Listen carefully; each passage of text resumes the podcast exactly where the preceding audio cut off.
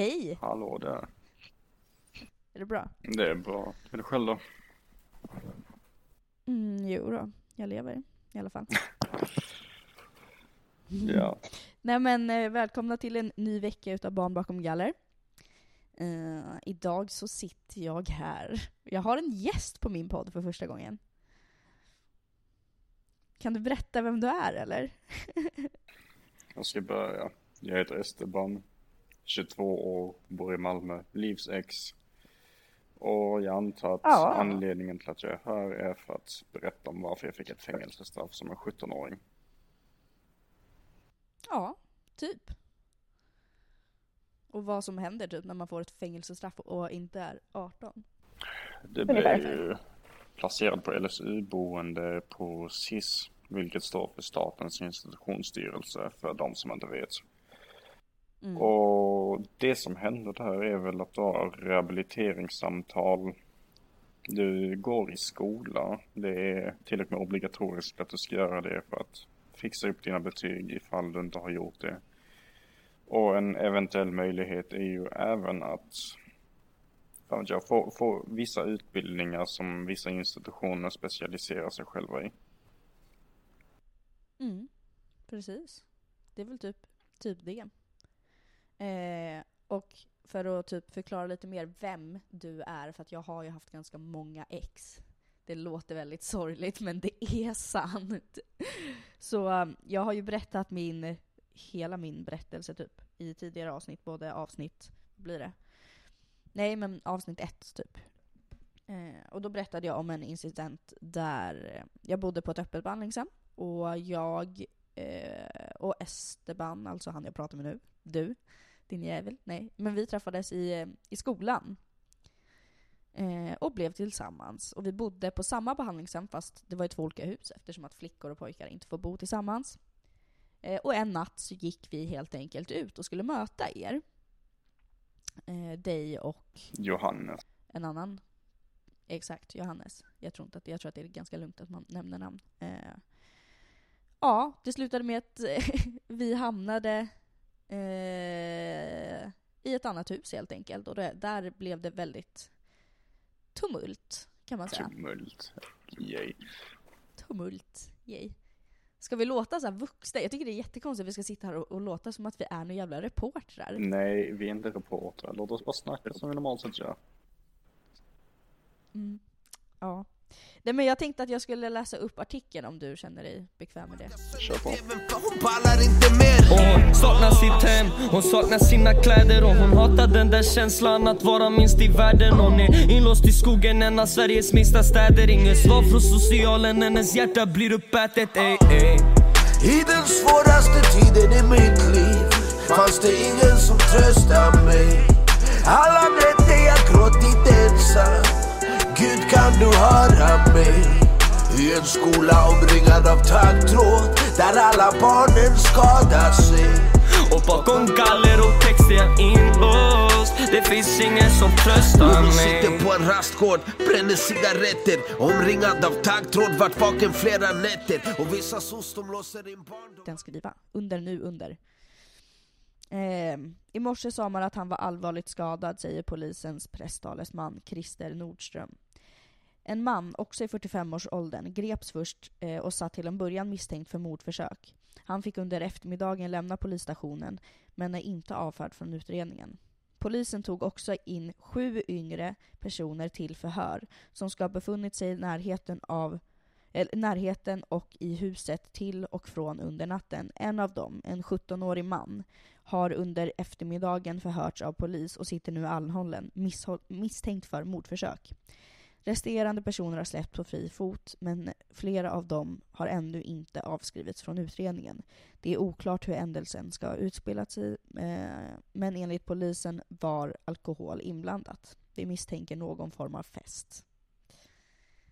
Det sista var ju ganska kul. Vi misstänker någon typ av fest. Det var lite så här, ja.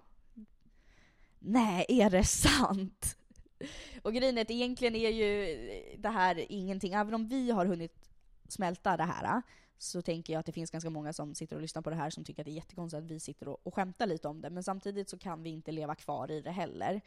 Eh, och vi kanske ska berätta om vad som hände. Och jag tycker framförallt att du Esterman, ska få berätta varför som du valde att göra det här. För det är inte så att man bara väljer att, att göra det här. Eh, utan det brukar ofta finnas en anledning. Tekniskt sett så finns det ju vissa som väljer att göra det bara för att, men Ja, jag vet, men du är ju inte en av dem. Det är det jag vill komma fram till här. det, det får folk tolka hur de vill. Ja. Ja. ehm. Alltså, känner du dig bekväm med att prata om det här? Det gör jag. Ja. Alltså det, det är Eh, inte så men- att jag bryr mig jättemycket om detta. Nej okej, men jag, bara, jag vill inte sitta och snacka om någonting som du kanske tycker är jobbigt liksom. Det vet man ju inte. Det är därför jag frågar. Okej. Men eh, ska vi gå igenom, för att grejen är så att jag har ju berättat det här lite snabbt. Eh, um, och jag var fullast av alla. Jag är ganska säker på att jag var fullast av alla som var där. Nej, Ah, Okej, men jag, jag eh, kanske inte var fullast. Men jag- jag, jag var väldigt berus- berusad. av oss var det Okej. det. Kanske var. Sen så hade vi Nils. Ja. Ja. Ja, sen hade vi ju precis, han ska vi nog inte nämna vid namn. Eller? Jo, utredningen finns så fan att läsa på nätet. Nämner ett efternamn så blir det ganska svårt att spåra någon. Ja, okej. Eh, I alla fall. Det jag kommer ihåg, det var att vi skulle mötas halvvägs, var det inte så? Jo, det var det. Och vi blev lite Vart sena, skulle vi sen? Vi skulle gå till- blir.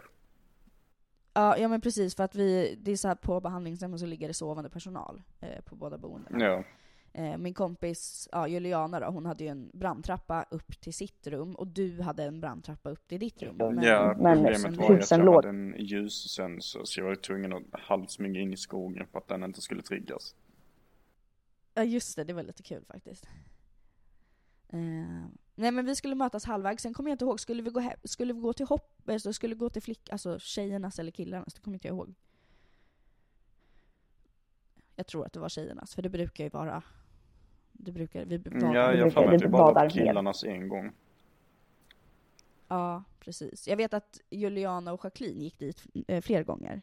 Och var med Suhaib och. Så hej på Amen, yeah, just det. Herregud, de alltså. Ja. Låg inte Juliana med båda?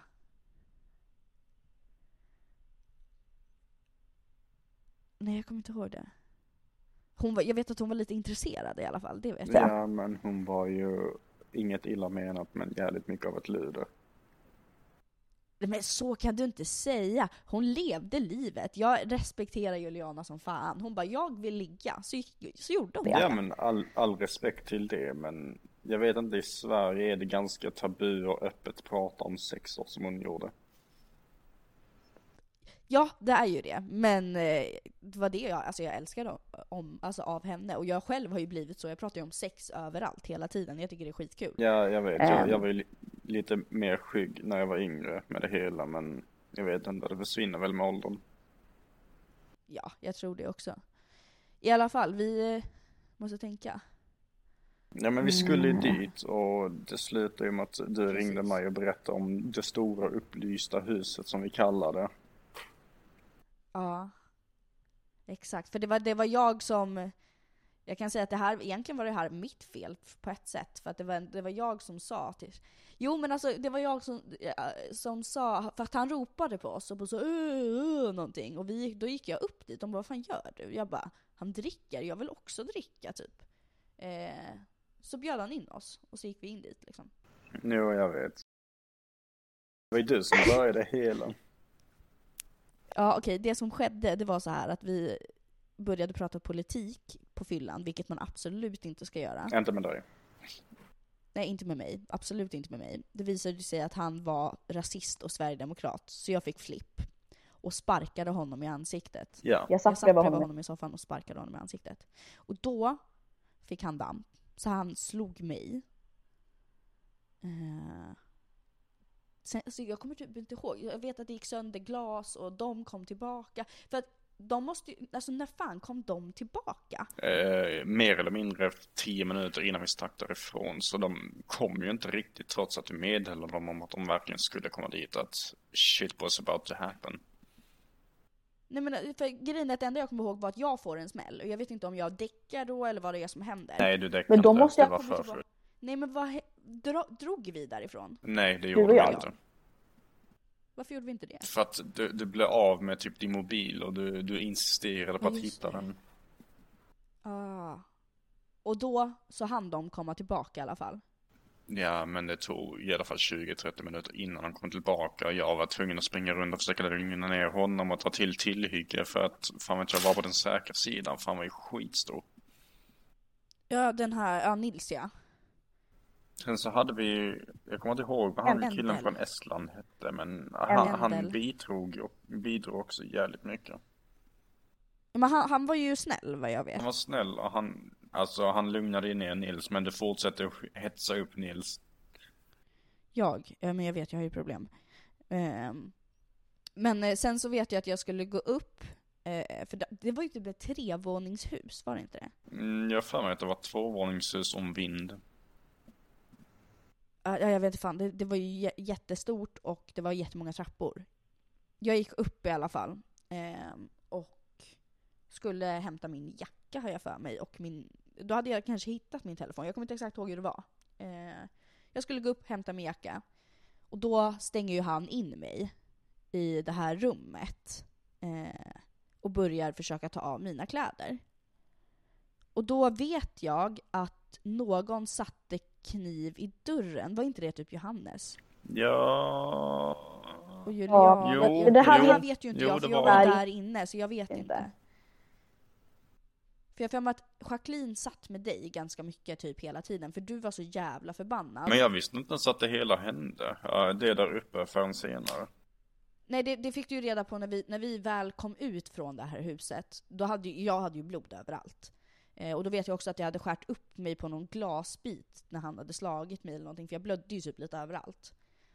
Eh, så då gick vi, och då tror jag att jag, då grät ju jag tror jag. Och jag ringde till min pappa och försökte förklara för honom vad som hade hänt. Han hade försökt ta mina kläder, la la la.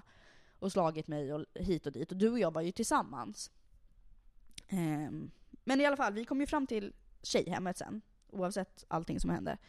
Eh, personalen hade, det, hade vaknat. Och så hade de... Alltså var det den manliga personalen eller kvinnliga som hade vaknat? Jag har för mig att det var den manliga. Jag vet att Diana var där. Ja, det vet jag. Det kommer jag ihåg. Eh, Diana var där och sen var det inte han Sharam eller eh, vad fan han hette? Han, eh, Hette han andra? Eh, han den här på långa P. som... P, P, ja jag kommer inte ihåg vad han Pedram heter. eller något sånt. Ja, Pedram. Han var på killboendet, det vet jag. Och det var väl han, jag tror att det var han som hade vaknat och insett att du, att ni, ja för att när de hade, de hade ju gått till Kil. Eh, Juliana, eh, Jacqueline och Johannes gick ju till Kil för att väcka Soheib och Amen. Medan du och jag var kvar där. Det var då det blev bråk, när du och jag var kvar där. Och då hade eh, den killpersonalen vaknat. Eh, för då vet jag att Johannes berättade att han legat under en jävla säng typ. Eller Jacqueline och Juliana lagt sig under Johannes säng typ och försökte gömma sig eller vad fan det var. I alla fall, de ringde till eh, Diana och berättade ja, att ni inte var där. Eh, så att när vi kom tillbaka så sa alltså Diana, hon bara ja men gå och lägg dig typ. Alltså hon, hon sa inte så mycket. Och, ni, och så sa hon till er att så här, ja men gå härifrån, liksom ni får gå tillbaka till Kil nu. Så ni hoppade ut genom, det var ju skitkul att ni hoppade ut genom fönstret igen när ni hade gått, kunnat gå ut genom ytterdörren. Jag vet, det var gammal vana sitter vi. Fan, Ja. men, och sen vet inte jag vad det var som hände. Jag har absolut ingen aning för jag tvärdäckade kan jag säga. Eh, Jag kan fylla i allting som hände därefter. mm. Eh, Det vi gjorde var ju att vi stannade förbi, garaget vid tjejboendet av någon konstig anledning. Jag tror att det var Johannes idé för att vi skulle ta en cykel och cykla tillbaka. Um, vilket vi i och för sig gjorde, men den hade ingen luft i bakdäcket så det gick ju jävligt sakta. Så slutade det med att vi slängde den i diket istället. Mhm. Och när vi väl passerade Nils hus då så hörde vi ju, jag vet att han skrek och var skitaggressiv så vi gick runt, Men var han inte ganska aggressiv mot typ Endel? jo, mot Endel, sa att han skulle bränna hans bil, döda honom etc. Ja. Så vi gick ju runt vid baksidan av huset och tog baktrappan upp till andra våningen för att, för att jag lyssnade in och se vad det var som hände. Och Nils stormade ut genom dörren då. Jag vet inte vad fan det var som hände. Hur han fick reda på att vi var där, om han ens visste att vi var där. Och så ser jag han mer eller mindre håller Johannes om kragen över räcket, vilket då är tre meter ovanför marken. Ja, just det. Eh, Jag var ju eh, bakom dörren när det väl hände, så han visste ju inte att jag var där. Eh, han slog till mig med dörren så att jag fastnade med foten i handräcket eller något sånt. Mm. Och när jag väl tar mig loss så ser jag i situationen och jag tänker ju inte då, jag bara agerar och tänker fan Johannes kanske dör. Mm. Fram morakniven som jag alltid har på mig. Mm. Och jag går i ett anfall och jag, jag vet inte, jag, jag var också ganska full så jag högg ju honom två gånger i ryggen för att, Mm. jag vet inte, skydda Johannes och när jag väl gör det så vänder han sig om med högerarmen över mitt huvud. Försöker Mm. ta tag i mig. Min första reaktion är ju att se till så att han inte får ett grepp om mig så jag hugger honom i armen då och snabbt i min adrenalin så hugger jag honom i magen därefter. För att Mm. jag vet inte. Jag, jag tror att det var bara var ett sätt för att få mig själv att känna mig bekväm med situationen. Ja, men precis. Och därefter så slänger jag mer eller mindre ner Johannes från trappan så att han kommer därifrån och följer efter honom. Mm. Och efter det så tittar vi upp för att se ifall han följer efter oss och på något konstigt sätt så står han fortfarande upp och tittar på oss. Jag tror att det var en blandning av alkohol, adrenalin och chock som gjorde att han fortfarande Ja. stod upp. Men grejen är att sen så efter det, för det här har jag också undrat lite grann. Vi snackade ju om det där, det var lite som prat om att du hade slängt av dig jackan på vägen eller så här. Alltså vad gjorde ni sen? Minns du det? Det vi gjorde sen var bara att sticka tillbaka. Vi la oss i Ni- våra sängar och sov. Men herregud, ni, ni försökte liksom inte ens täcka era spår eller någonting? Nej, Nej. det fanns ingenting att täcka för att min prioritering var att få bort Johannes därifrån. Killen var ju fan bara 13 år. Ja, ja det är sant. Ja, ja, men det kan vi också lägga till att Johannes var ju bara 13 år. Eh, Jacqueline var också bara 13. Jag var 16, du 17, Juliana 16. Ja, eh, och eh, den här både Endel och Nils var 45. Eh, 45-åriga gubbar som tyckte det var jättehärligt att supa med små barn. Mm, precis, alla minderåriga. Varför inte utnyttja Mm. situationen? Vi fick ju reda på att Endel, typ, eller inte Endel, Nils precis hade gjort slut med typ sin sambo eller något också. Ja, just det. Eh, det kommer jag ihåg att han berättade ganska mycket om. Så alltså hela sammanhanget i sig var ju väldigt underligt. Och jag menar, Det var, det var nog det, alltså jag kan säga att det, det är nog den, allt det under hela den kvällen, det är nog det konstigaste jag kommer vara med om i hela mitt liv. För att det var så här, både Johannes och Jacqueline, de var alltså, de var 13 år. och de var tvungna Alltså, att uppleva allt 13. detta. Ja! Och nej, men det är helt sjukt. Och grejen är så att sen, sen, sen på morgonen, då blev, ju, då blev vi ju inplockade. Eh, och vi tjejer förstod ju ingenting. Eh, Eh, nej men alltså, jag bara vad fan, du vet, jag trodde bara att det var så här. äh, För att Nej, de trodde att jag typ att- misshandlade dig eller något. Ja, ja, ja men precis, eller att liksom, eh, ja, inte vet jag, eller att, att personalen var tvungna att ringa för att vi kom hem berusade eller, eller någonting. Alltså det var någonting sånt. Så att vi tjejer, vi var ju jätte, vi höll på att garva och driva med polisen och de bara, alltså de blev så arga på oss för de bara 'Tycker ni att det här är roligt eller?' Vi bara 'Tycker du att det här är roligt eller?' Man stod där och retades. Men jag blev ju först satt i, i häktet, eh, för att det första de såg de drog ju till med vapen mot mig alltså när, när de kom in. De drog upp på riktigt, de, alltså inte fram, ja de drog upp när de såg mina kläder, för jag hade ju blod på hela kläderna. Och det låg blod på min kudde för jag hade runnit så här, näsblod på natten. De drog upp, inte, de satte inte alltså vapnet så här framför mig, men de drog upp det, de höll, den ena polisen höll på riktigt i ett vapen. Jag är 150 cm lång, vad fan ska jag göra? Ja, nej men Dessutom var jag naken, jag sov naken, så jag var tvungen att stå och strippa inför två snutar. Jag bara okej, okej, hej, vill ni kolla på det här? Jag vet inte, vad fan vill ni? Ehm, ja. Nej men, ehm, vi blev intagna sen, och inklusive, det här är ju skitkul, inklusive Suhaib och, och Eymen som hade legat och sovit De hela visste natten. ingenting om De, något. hade absolut, de visste inte ens om att vi hade varit ute på natten typ. Alltså de hade legat och sovit hela natten, så helt plötsligt kom polisen in och sätter dem i handfängsel liksom och kör ner dem till stationen. Alltså, Alltså det var nog det roligaste jag varit med om. Eh, men först så fick ju jag sitta i, i häktet, för de trodde att, de var ju helt garanterade på att det var jag som hade gjort det här. De liksom, de, eh, ja men de bara så här erkänn att du, liksom, du, du har huggit honom, du har gjort det här, du har gjort det här. Jag bara what the fuck? Jag bara nej, alltså sluta, vad vill ni? Sen såg ju du och jag varandra. Eh, på, i häktet. Eller jag hörde dig också, och jag såg dig. Eh, när du typ gick förbi. Och inte lång, alltså bara någon timme eller två efter det så släppte de ju mig. Ja, det, det var ju bara jag som blev kvarhållen. Ja, ja men precis. För sen så stod vi där och personalen bara nu ska vi åka hem. Jag bara nej vi måste hem vänta på Esteban. De bara Liv han kommer inte. Jag bara jo vi ska vänta på Esteban. Liksom. Jag bara stod där, jag var så jävla så här chockad och så här, jag, visste inte vad det var för något. Jag bara, "Vi- jag bara stod där och bara jag ska vänta på honom nu. Bara, Mm. Står i ett och ett halvt år till. Ja, eh, var det Jacqueline som sa det? Vem då? Esteban inte kommer. Nej det var personalen. Ah, Då hade ju de fått information om att eh, du, alltså du blir anhållen. Eh, ja. För sen när vi satte oss i bilen, eh, men nej det var inte, jo det var morgonen efter när vi skulle till, till skolan. Det är helt sjukt att de bara så här, ingen psykologhjälp, ingenting. Nu ska ni bara till skolan, vi ska aldrig mer prata om det här. låtsas som inget hände. Ja. Ja men precis, eh, så åkte vi till skolan. Eh, när vi väl kom till skolan så satte de sig ner med mig och eh, Eymen, för Jacqueline flyttade dem till ett familjehem direkt, för hon var ju bara 13. Johannes också, han fick också flyttas direkt.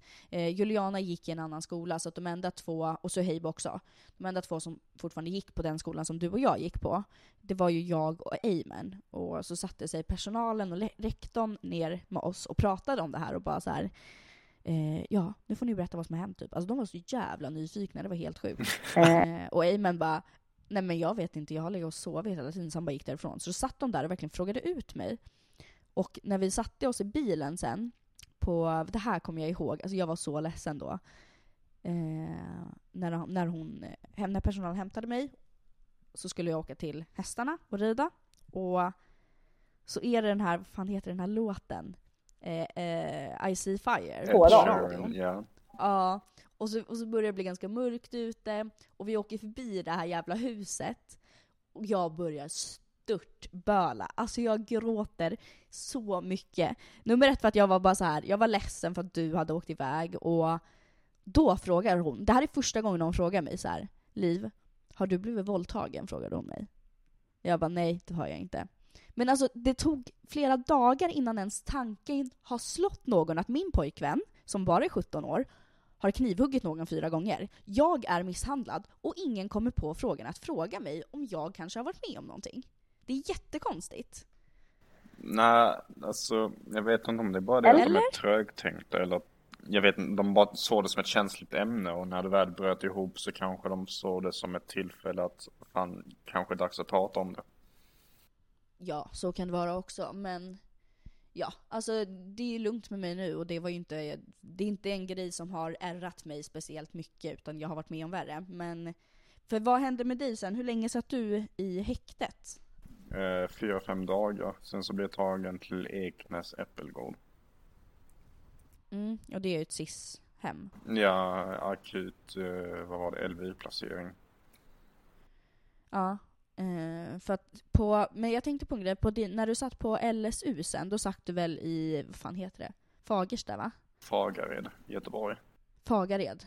Ja. Eh, fanns det både, var det bara LSU där eller var det både LVU och LSU? Eh, det var LVU och LSU. Okej. Eh, men då ska jag också förklaring för och LSS också. Nej för att grejen är så här, det, det jag tycker är så jävla konstigt just med så här LSU och LVU, det är ju att LSU, det är ju fan det mildaste straffet du kan få. Egentligen. Alltså jag tyckte att det var jävligt trevligt på LSU-boendet. Ja, ja, eh, men det jag tänker på är att jag har ju också suttit på SIS. Men jag har aldrig någonsin fått en sån här tidsram för hur länge jag ska sitta. Och de flesta som jag känner har ju suttit på SIS i alltså fem år utan att de egentligen har gjort något brott. Du gjorde ett brott, men du fick en tidsperiod. Hur, hur, vad mycket, hur blev det dömt till? Jag blev dömd till ett år och fyra De månader. månader va? Ja, precis. Och efter det kom du ut? Efter det kom Var jag ut. Bara nada. Ja. Ja, men precis. Och du, ni åkte på aktiviteter, ni åkte till badhus och badade och... Vi gjorde mycket Ja. mer än så. Jag, jag fick ju åka hem, eh, åka in till stan obevakat. Jag bodde på öppenvård ett tag också där man fick ha fri tillgång till mobil, internet, gå ut eh, typ så en Ja. gång om dagen. Det, fick, det får inte ens vi som sitter på SIS kan jag säga. Det händer aldrig på ett SIS-hem när man är LVU-placerad. Nej, jag vet, men jag, jag vet inte. Jag vet inte vad, vad skillnaden är.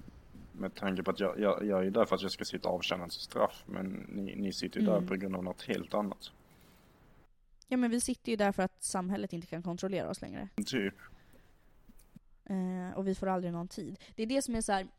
Eh, ja. Det är därför jag tycker just, alltså så här, eh, skillnaden på LSU och LVU är egentligen ingen alls. Förutom att LSU, då har du ett, alltså, en tid på hur länge du ska sitta. Och då kan du även bli så utskolad i slutet så att du får ännu mer frihet. Yes. Det kan vi ta Vilket- en paus. sjukt. måste fixa en sak Absolut. snabbt. Kör. Ja, jag är tillbaka om tio minuter då. Ja, men vänta, vi pausar inspelningen. Så, tillbaka. Hejsan, hoppsan, faller det Hallå det. mm, Jag kommer inte ens ihåg vart vi var någonstans. Um, vi snackade väl om omständigheterna precis. Ja, men precis. Eh, men då kan jag passa på att fråga dig, var det någonting som liksom hände som inte riktigt var okej? Eller alltså så här, förstår du jag menar? Användes det övervåld eller så här? Alltså. Jag vet inte om jag riktigt kan kalla det för övervåld för jag spottade en personal i ansiktet men. Ja. Eh, det Jag var ju jag ett typ tillfälle där också. de var nära på att bryta armen av mig för att jag blev lite arg. Ja. Ja. Men det är väl mer eller mindre det värsta som hände. Bortsett från att de legit trodde att jag skämtade när jag höll på att drunkna. Oj. Det var fan inget bra. Uh, jag kan ta det lite snabbt. När eh, jag blev arg en gång så slängde jag mer eller mindre en stol i väggen och jag vet inte, jag blev påhoppad av typ fyra, fem personaler. Eh, Då jag mer eller mindre inte kunde andas och försökte tvinga mig själv ur. Men jag vet inte. Det, det slutade med att de bara släppte mig, drog mig till isoleringen. Jag slog och sparkade lite på dörren och sen så släpptes jag ut. Ehm, Hur länge var du, alltså satt du på isoler- Hur länge satt du på isoleringen? eh, vad var det? Typ 20-30 minuter. Åh fy fan. Jag var aldrig på Vad- isoleringen jättemycket. lite? Det var ju bara två, tre tillfällen jag faktiskt var där. Ja. Men jag tänkte om det på någon annan på liksom för du har ju bott på två SIS-hem. Du har, du, har bott på Eknäs och Fag, fag. Fag, Fagared. Mm. Eh, alltså var det någon annan, alltså så här, jag tänker på andra ungdomar och så vidare. Eh, andra ungdomar som var då? Ja men alltså som blev utsatta för typ övervåld eller Nej, rasism eller vad fan det nu ingenting. Fan vad skönt. Men eh, om jag frågar så här då. När du satt på ja, både Eknäs och eh, Fagared. Vad, alltså vad satt folk, vad hade folk gjort för brott? Och hur gamla var de ungefär? På just Eknäs, med tanke på att det var ett LVU-boende, så var det ju mest nyanlända som hade kommit dit från olika länder under olika omständigheter och eh, narkomaner. Ja.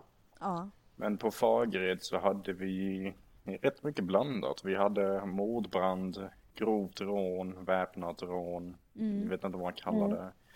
Hade andra som satt där inne för mordförsök, mordbrand och så fanns det till och med mördare. Ja. Ja. Hur gamla var folk ungefär? Folk var mellan, vad var det, 15 till 17. Ja. Ja. Så alla var ju relativt unga egentligen. Folk som inte har levt livet Ja, ja, ordentligt. gud. Nej, precis. Men, eh, för att grejen är så att jag har ju gjort ett brott, misshandel. Mm, Precis. Men När ja, väl jag blir vet ju 18 så Eller jag- sitter jag du ju inne och det är inte eh, jättekul att fylla Det var 18 det jag blev dömd för. Men då blev jag också dömd för att bara följa så här, socialtjänstens ja, vårdplan typ. Och så gjorde inte jag det, så då satte de mig på SIS. Så i, i, i det stora hela så var ju det mitt straff, bara det att jag inte fick en tid på mitt straff. Jag hade ju bara tur som blev gravid, annars hade jag ju fortsatt sitt, alltså suttit på SIS. 21 eh, kan man vara. När man är 21 så man kan ha LVU tills man är 21. Jag, hade, jag, jag, tänk, jag är 21 nu, jag hade kunnat fortfarande suttit på SIS. Och det nu blev frisläppt.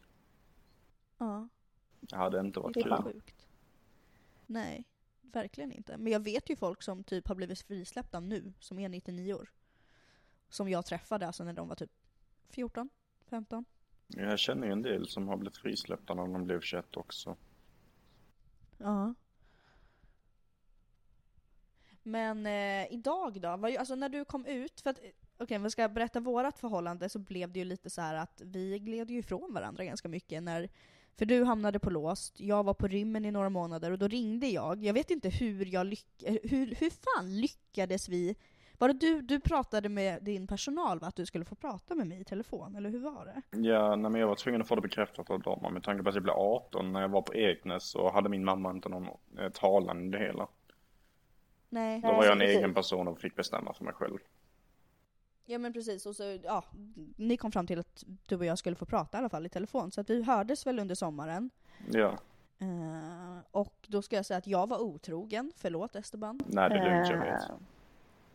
Till lite höger och vänster, för att jag, eh, ja, jag var 16 på rymmen från behandlingshem och tänkte nu jävlar lever jag livet. Ja. Eh, jag blev gravid faktiskt, eh, under den sommaren. Jättehärligt. Eh, men det roligaste var när jag kom då till eh, Folåsa, som det heter i Linköping. Det är en grej som jag kommer ihåg jättetydligt, det var att jag, jag fick, jag, då fick jag godkänt att jag skulle få ringa dig. Jag vet inte riktigt varför, men jag fick det. Ehm, och då kommer jag ihåg att personalen sa till dig så här, för jag hörde ju inte dig, ja men vänta jag ska bara koppla. Och sen så när jag tar upp telefonen, alltså elevtelefonen, så skrattar du så in i helvete. För du fattar då att, då, att jag satt på SIS, att de hade tagit mig. ja. Du har satt och garvat, jag bara, alltså jag var så ledsen och du bara sitter och skrattar. Men det gjorde, det gjorde faktiskt min dag lite grann, det var lite kul. Eh, och sen så typ bara två, tre veckor senare så ringde jag till dig igen och bara hej, jag är gravid. Och då skrattar jag igen. Och då skrattade du.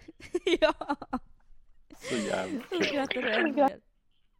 Ja, det var lite kul. Men eh, sen så i vecka nio fick jag missfall.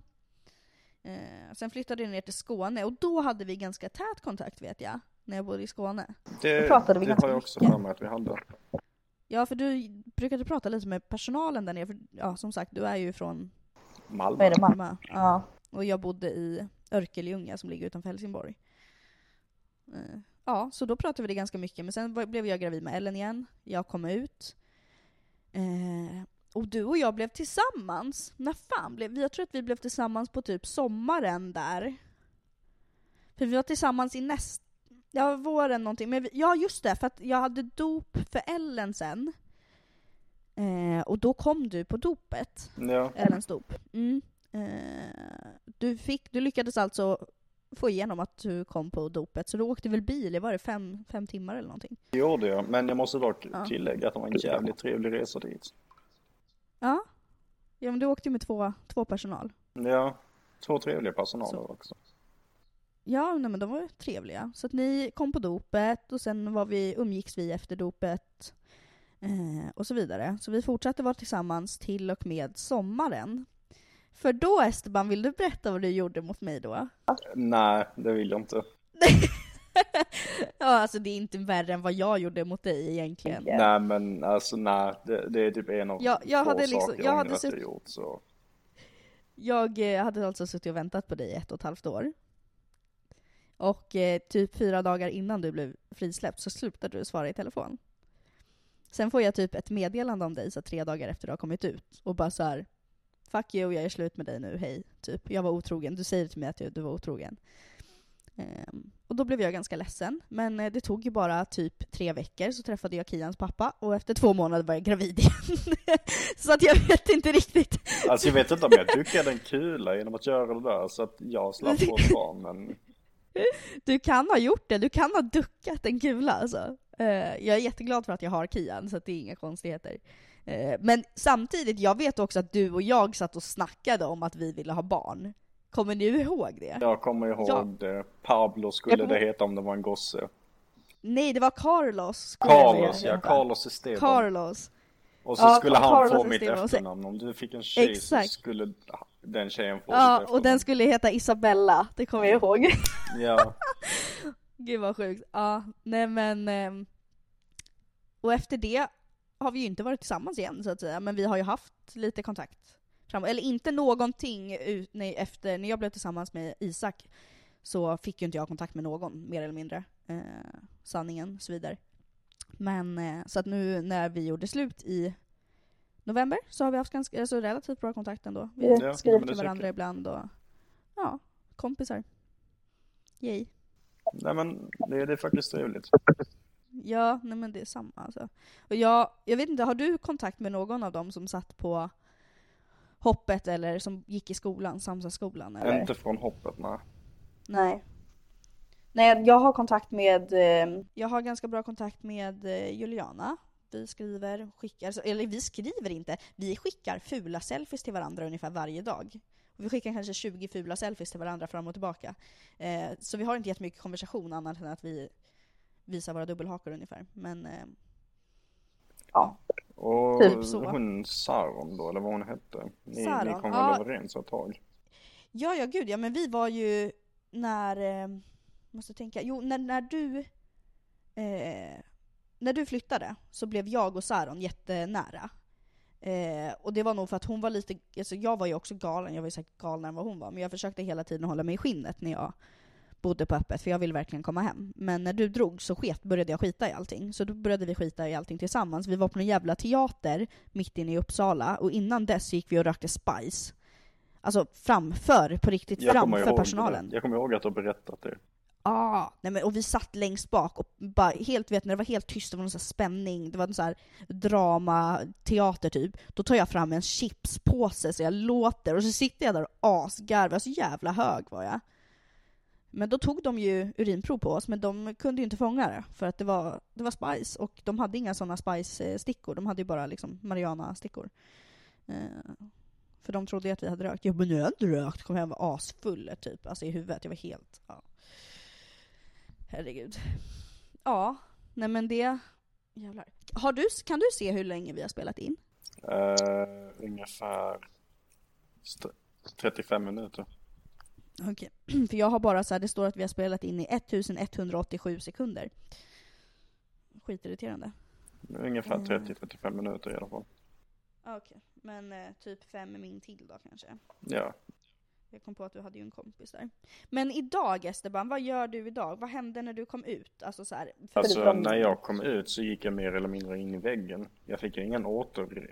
Alltså nå- någon rehabilitering för att anpassa mig till samhället. Nej. Jag, jag var ju fast i tankesättet av att jag fortfarande var på Fagered så jag, jag kunde stå vid en dörr i typ så fem minuter och vänta på att någon skulle öppna den. Men sen så fick jag inse rent av mig själv att fan jag kan ju öppna den själv. Mm. Det tog mig ungefär ett och ett halvt år för att kunna jag vet inte, börja leva som jag gjorde innan och det, var- det var en ganska jobbig process. Mm. Ja men det är samma här. Jag höll, jag höll på på exakt samma, exakt samma sätt faktiskt. Men du kom i alla fall ut efter du var 18, för jag kom ju ut när jag var 17. Så på ett sätt var det lite så här svårare, för jag var ändå 17 och hade ett barn. Jag kunde inte ens gå och liksom hämta ut min egna medicin. Men jag tog hand om ett barn, så det var lite så annorlunda. Men jag kan tänka mig för dig som faktiskt var vuxen och förväntades kunna massa grejer trots att du har suttit inlåst ganska länge. Det måste ändå varit ganska jobbigt liksom. Jag hade ju dock tur att det var under sommarperioden för jag lyckades få ett jobb som roddare och i alla fall tjäna lite pengar. Ja men precis, och sen jobbade du på någon bilmeck va? Jag Ryds bilglas höll jag på med i ungefär ett halvår. Ja. Och nu är det corona, så nu är det svårt att, att finna jobb. Ja, så jag överväger på att börja plugga igen istället och fixa till gymnasiebetygen. Ja just det, du hade ansökt till någon skola uppe i Östersund va? Ja, Ja. så om jag blir antagen till den så jag kan förs- försöka fixa det i mitt liv som togs bort ifrån mig när jag väl satt inne. Ja men precis. Eh, och det vi kan komma överens om det är i alla fall så här att hade inte du blivit placerad från första början och kanske hade fått annan hjälp, då hade ju inte det lett till det här brottet som du gjorde. Det hade den. Eller det kanske... Det, det, nej, det hade ju inte gjort det, men sen vet man ju inte vad som skulle ha hänt Jag annars. hade antagligen Men, blivit typ en, blivit typ en grov narkoman och fan vet jag överdoserat i ett dike. ja. ja, men det, jag känner exakt samma när det gäller mig själv också. Att det är så här, Men jag är ändå Så tacksam sätt- för att jag lärde mig ändå att hantera mina aggressioner. Ja men precis, man hade ju ganska mycket sådär ART och DBT och alla de här jävla... Jag kommer ihåg när jag blev placerad på. Fagerhed och de ville att jag skulle ha AT. Jag bara typ drog fram AT-diplomet jag fick från Eknäs och tryckte upp det i deras ansikten och bara nej. Ja just det, AT! Så det slutade är med att de satt, alla ungdomar förutom jag satt inne i det där konferensrummet och hade artsamtal medan jag satt och spelade tv-spel. Ja, det är precis ART, ART. Ah. Vad kul, för, men alltså jag fick, jag, jag, de sket ju fullständigt i om jag hade gjort ART. Jag tror jag gjorde det tre gånger. Alltså det var nog, för jag slängde ju skiten när jag var klar. De bara, vi har inga bevis på att du har gått det och du är fortfarande arg. Jag bara, ja det är klart jag är arg, jag sitter för fan inlåst. Jag För att jag ska och med sluta vara arg, så-. Undrar om jag också har det. För den sista sparade jag ju när jag flyttade ut. Eh, Jag hade en blå perm så stod det ART, så var det en smiley på den. Det var någon jävel som tyckte det var kul att göra en smiley på den. Ja, för det är verkligen lugnande. Ja, ART det är ju då ilske... Vad är det? Ilskekontroll, typ anger management basically. Ja men precis. Och lite så sociala färdigheter, hur man ska bete sig i sociala sammanhang. Och vad man gör och vad man inte gör och så vidare. Mer eller mindre, så det du var tvungen att göra med tanke på att allt var så jävla efterblivet som det var, var mer eller mindre att rövslicka personalen tills de tyckte att ah, okej, du är återrehabiliterad, skitbra. Ja men exakt, det är därför alla älskade Juliana, för Juliana blev ju bästa kompis med Patrik. Åh, Jag hatade Patrik. Patrik är den äckligaste människan på hela jorden. gud ja. Usch. Men alltså, måste, vi måste ändå komma överens om en grej. Om man tänker på Kil och man tänker på Fågelbo, Fågelbo är flickhemmet och Kil är pojkhemmet. De mest hatade, var inte det du och jag? Jag liksom känner att det kan ha varit så. Att de hatade oss. Nej men alltså att vi var nog de som de minst tyckte, jag tror att vi var de mest, vad ska man säga, problematiska ungdomarna. Ja, men vad fan var det? Det var någon kille från Marocko där ett tag som jag bråkade med hela tiden. Just det. Fan. Jag snodde ju en bil från hoppet också och eh, Ja, de där det, klistermärkena som man fick för att få belöningar. Ah, ja, men så- jävlar jag, jag snodde så många sådana. Jag kommer inte ens ihåg vad det hette. I skolan, vi, hade, vi gick ju i en sån skola med, hur många var det? Typ 30 pers? 20-30 pers? 20-30 ungefär.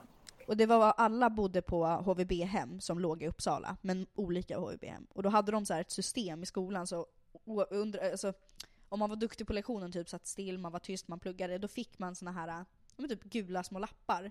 Ah, nej, inte det. Jag snodde de som vi hade på behandlingshemmet. Hade vi såna där? Vi hade sådana där, jag vet inte om ni hade det. Men de, de representerade typ hur mycket speltid man fick. Du bytte in en, eh, vad var det, typ polett eller något sånt för en halvtimme speltid eller... Just det, det där hade inte vi. Ni hade poletter, vi hade inte det. Men vi spelade ju inte, så att det kan ju ha varit det, typ. Eller något. Men det var skitkul att bo på hoppet.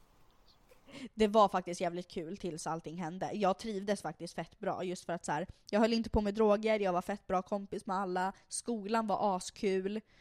Men allting var bra. Allting var bra, förutom Patrik och typ hon där andra Lisette. kvinnan som också var typ S- Susie.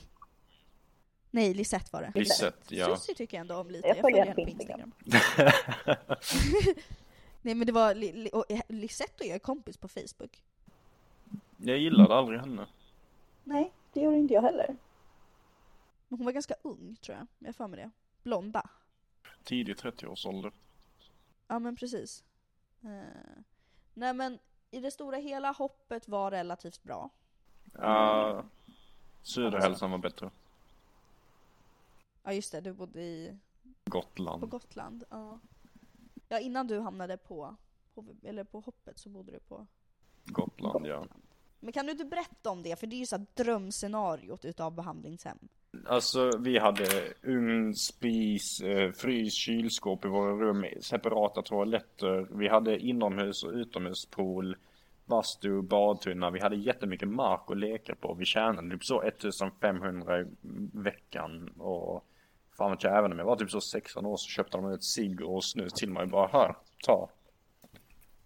Fy fan vad härligt, vilket jävla paradis. Det var ett jävla paradis. Alltså, jag ångrar att jag misskötte mig där. Men varför- hade ja, jag du- inte ja, det misskött mig det, så hade jag inte varit där. jag är idag. Så. Ja, men då hade inte du och jag träffats heller. Det Precis, så jag menar jag ångrade ju inte på ett sätt för att jag levde ett jävligt bra liv. Ja. Alltså jag har inte levt ett jättebra liv. Men eh, tiden på hoppet, för om, om man räknar bort liksom personalen och hur de behandlade oss och hur behandling och så vidare. Men om man räknar med alltså, hoppet i det stora hela, skolan och alla som bodde där, skitbra. Faktiskt. Ehm, för det var kul faktiskt. Men eh, nu har vi väl pratat i typ 40 minuter ish. Typ. Ja. Ja, och du ska på en student. Jag måste sminka mig och försöka städa och hämta mina barn. Ja. Men tack så jättemycket för att du gästade på, um, på min podd Esterman. Tack själv. Det var jävligt trevligt. Mm. Vi får väl höras och prata lite mer eh, sen då. Ja, det får vi göra. Vänta, jag ska, ska vi stänga av inspelningen och säga hejdå? Ja. Ja, hej då! Hej då. Vissa sos de låser in barn de aldrig mött som de träffat på Yeah. ett papper på ett jobb de aldrig skött. Ey min syster är vacker, plus hon är en krigare Hon är katten i trakten, oops till och med finare Tror mig hela anstalten, hon får den att skina bre Vi skickar fett med kärlek för vi känner av ditt lidande. För systemet är